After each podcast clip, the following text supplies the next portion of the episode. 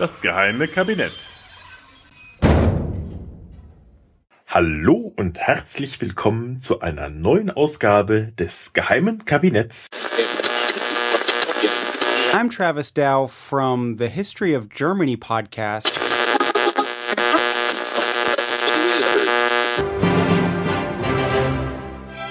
Ein Mondfeld in Zentralasien. Das Meer von Rot ist ein wunderschöner Anblick. Am Nachmittag ein kleines Werkzeug, das Nishtar oder Nushtar genannt wird, hat drei winzige Klingen, drei Millimeter voneinander entfernt und wird benutzt, um den unreifen Samenkapsel der Mohnblume von unten nach oben oder in der ehemaligen Sowjetunion horizontal kleine Ritze gemacht. Durch die Ritzen kommen jetzt kleine Tropfen und Rinnen von Milchsaft zum Vorschein, das am nächsten Morgen getrocknet eingesammelt wird. Die Mohntränen. Und eine traditionelle chinesische Methode sind die Samenkapsel mit einer Nadel zu durchbohren und dann den getrockneten Opium zu ernten. So bekommt man Rohopium. In einer Ernte wird das drei oder viermal pro Blume gemacht. Ein Quadrat Kilometer geerntet, ergibt am Schluss 10 Kilogramm von Rohopium. Was sich aber noch nicht für Rauchen eignet. Rauchopium wird entweder durch mehrmaliges Erhitzen, Kneten und vorsichtiges Rösten oder durch mehrmonatige Fermentation mit den Schimmelpilz Aspergillus niger hergestellt, was auch in Deutsch als der schwarze Gießkannenschimmel bekannt ist. Und durch dieses Verfahren werden Nebenalkaloide wie Codein, Papaverin und Narkotin durch Morphin ersetzt.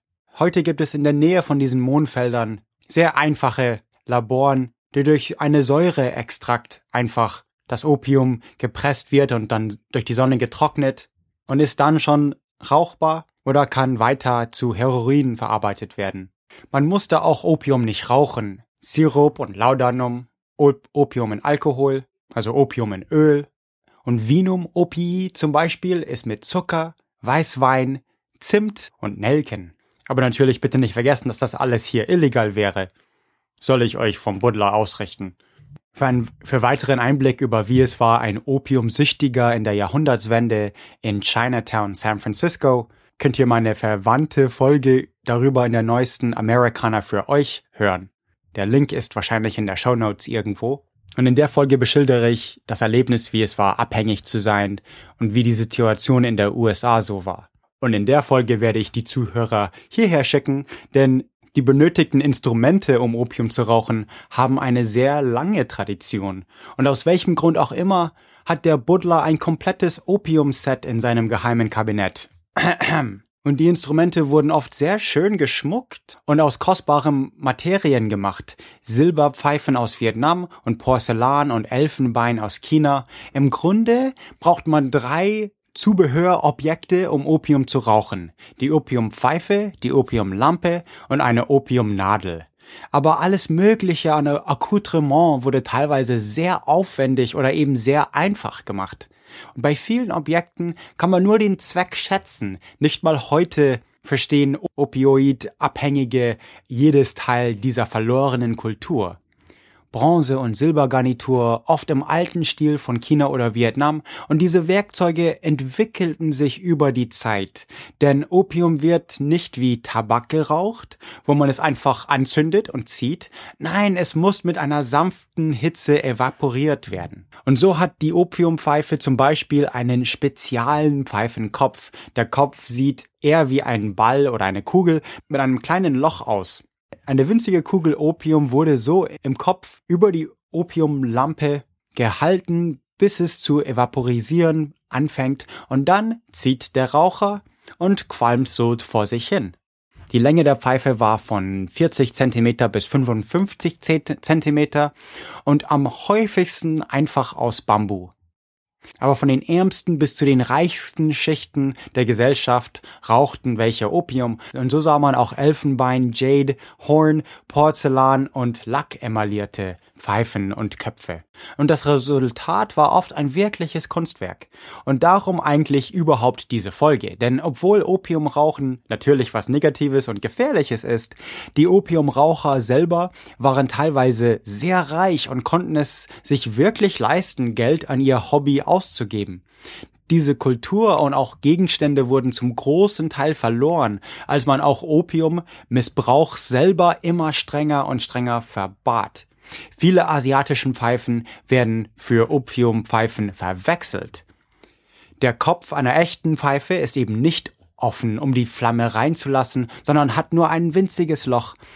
Der Kopf konnte dann auf einen Sattel in der Pfeife montiert werden oder manchmal gab es auch Köpfe, die einfach an einem Ende von einem Bambustock ähm, einfach setzen kann. Meist waren diese Köpfe einfach aus Ton gemacht, und da die meisten aus China kamen, wurden sie meist mit Drachen oder Phönix, Tiere, Symbole für langes Leben, Reichtum, Glück, manchmal auch buddhistische oder daoistische Gottheiten und so weiter im chinesischen Stil.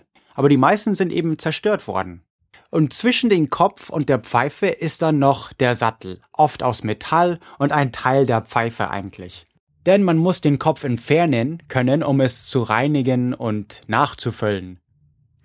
Und da Opium nicht wie Tabak einfach angezündet wird, braucht man auch eine spezielle Lampe dafür. Die Opiumlampen haben sich auch technisch und ästhetisch weiterentwickelt über die Jahrhunderte. Im 18. Jahrhundert fing man wirklich an, Opium zu rauchen, anstatt es zu essen. Und obwohl man Opium Jahrtausende kannte, rauchte man es nur für Jahrhunderte, weil es eben doch nicht so einfach war, die perfekte Hitze in der Lampe zu bekommen. Und geraucht war das Betäubungseffekt auch stärker und so machte es auch mehr abhängig. Die Lampe war genauso spezialisiert wie die Pfeife. Es war so gemacht, dass die richtige Menge an Hitze hochgeführt wird und an den Kopf konzentriert. Im Gegensatz zur anderen Lampe war Hitze und nicht Licht der Punkt. Die Lampen sind oft trichterförmig, um die Hitze wirklich zu konzentrieren. Opiumlampen wurden auch aus vielen Metallen und Glas gemacht, wieder aus China mit einfachem Glasformen bis zu aufwendigen Peking-Glas in Schichten geformt. Und Vietnam war mal für ihre Silber-Opiumlampen bekannt. Aber warum gab es so eine Kultur um Opiumrauchen? Von den Mondfeldern in Asien kommt der Opium in die Pfeife. In China, in Chinatowns in Nordamerika, sogar in Paris, aber weniger in London, trotz der Fiction der Zeit. Und vor Kommunismus war es wirklich in alle Schichten der Gesellschaft in China.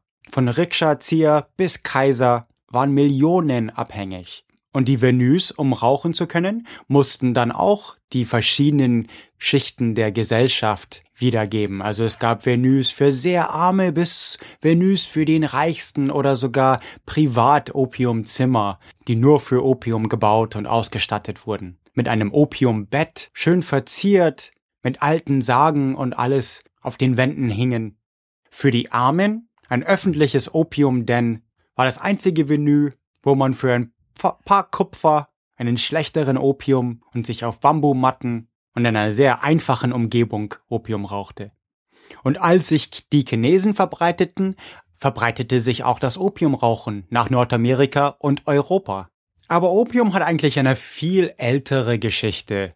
Gehen wir mal ganz kurz noch weiter zurück. Wo hat denn jetzt der Buddler in seinem verfluchten Kabinett jetzt, ähm, ah, ah, da, okay. Also, ähm, ja, die erst bekannte Kultivation von Mohn war in Mesopotamien vor 5400 Jahren. Die Sumerier nannten es die Hulgil oder die Freudepflanze. Die Assyrier, Babylonier, Ägypter und Griechen alle kannten die Mohnblume auch der Perser Mohammed ibn Zakaria al-Razi, berühmt von der History of Alchemy Podcast, nutzte Opium medizinisch und schrieb darüber. Und die arabischen Händler brachten es auch langsam nach China und es wurde dort bekannt. Aber das ist nicht der Grund, warum es so in China verbreitet war. Nein, die Opiumkriege von England, Frankreich, Amerika, Russland, alle wollten einen Teil von, von China bekommen. Das Ganze ist eine sehr lange Geschichte, aber sehr kurz erzählt mag England Tee. Und sie haben viel Tee von China gekauft und haben sehr viel Silber in China ausgegeben, um mehr Tee zu bekommen. Und langsam haben sie einfach anstatt Silber Mohnblumen in Indien angepflanzt und es dann in, erst in China eingeschmuggelt und dann nach den Opiumkriege ganz legal in Opium verkauft. Und in der Qing oder auch Manchu-Dynastie genannt, konnte man Opiumsüchtige von den niedrigsten bis hoch zu den kaiserlichen Hof Eunuchen. Nein, ich hab euch nicht gerufen. Ja, der Butler hat auch im geheimen Kabinett Eunuchen rumlaufen. Da gab's auch eine Folge. Ich rede über Opium. Ich hab kein Opium. Schrecklich hier im Kabinett. Eunuch Junkies sind das Schlimmste. Ja, und was war das denn? Ah, ich mache hier nie wieder eine Gastfolge. Aber Opium war auf jeden Fall sehr verfügbar, genau zum richtigen Moment, als Amerika ihr Bürgerkrieg hatte. Und so wurden Hunderte von Tausende von Kilos Opium-Tinktur und, und 500.000 Opiumpillen während den Krieges benutzt. Und viele würden abhängig. Und Opium und andere Produkte mit Opium drin war sehr leicht zu bekommen. Das ist jetzt natürlich die Amerikaner für euch Folge, da müsst ihr einfach da reinhören. In China wurde Opium immer strenger und strenger verboten. Und man braucht jetzt ziemlich große Mohnfelder, um Opium herzustellen. Also theoretisch müsste es einfach sein. Aber der Profit war einfach zu groß und das Schmuggeln und alles andere nahm zu, so dass selbst unter Folter und öffentlichen Hinrichtungen es nicht wirklich half. Erst als die Kommunisten übernahmen, wird die Regierung unter Mao Zedong wirklich ähm, für den Untergang von den Opium in China endlich sorgen. Es wurde dann in den 1950er, nach der Übernahme der Kommunisten, 10 Millionen Abhängige mussten zur Zwangshandlung, Dealer wurden hingerichtet und opiumproduzierende Regionen wurden andere Nahrungsmittel und so angebaut. Aber das Opium ging immer noch in Vietnam und in Südostasien weiter, so dass viele Amerikaner wieder im Vietnamkrieg abhängig wurden. Aber das ist dann auch wiederum ein Amerikaner für euch Thema, was ihr bei Podcastnik, podcastnik.com findet. Nochmal, ich bin Travis Dow und vielen Dank fürs Zuhören und auch danke an den Buddler, dass ich wieder seine Show hijacken könnte.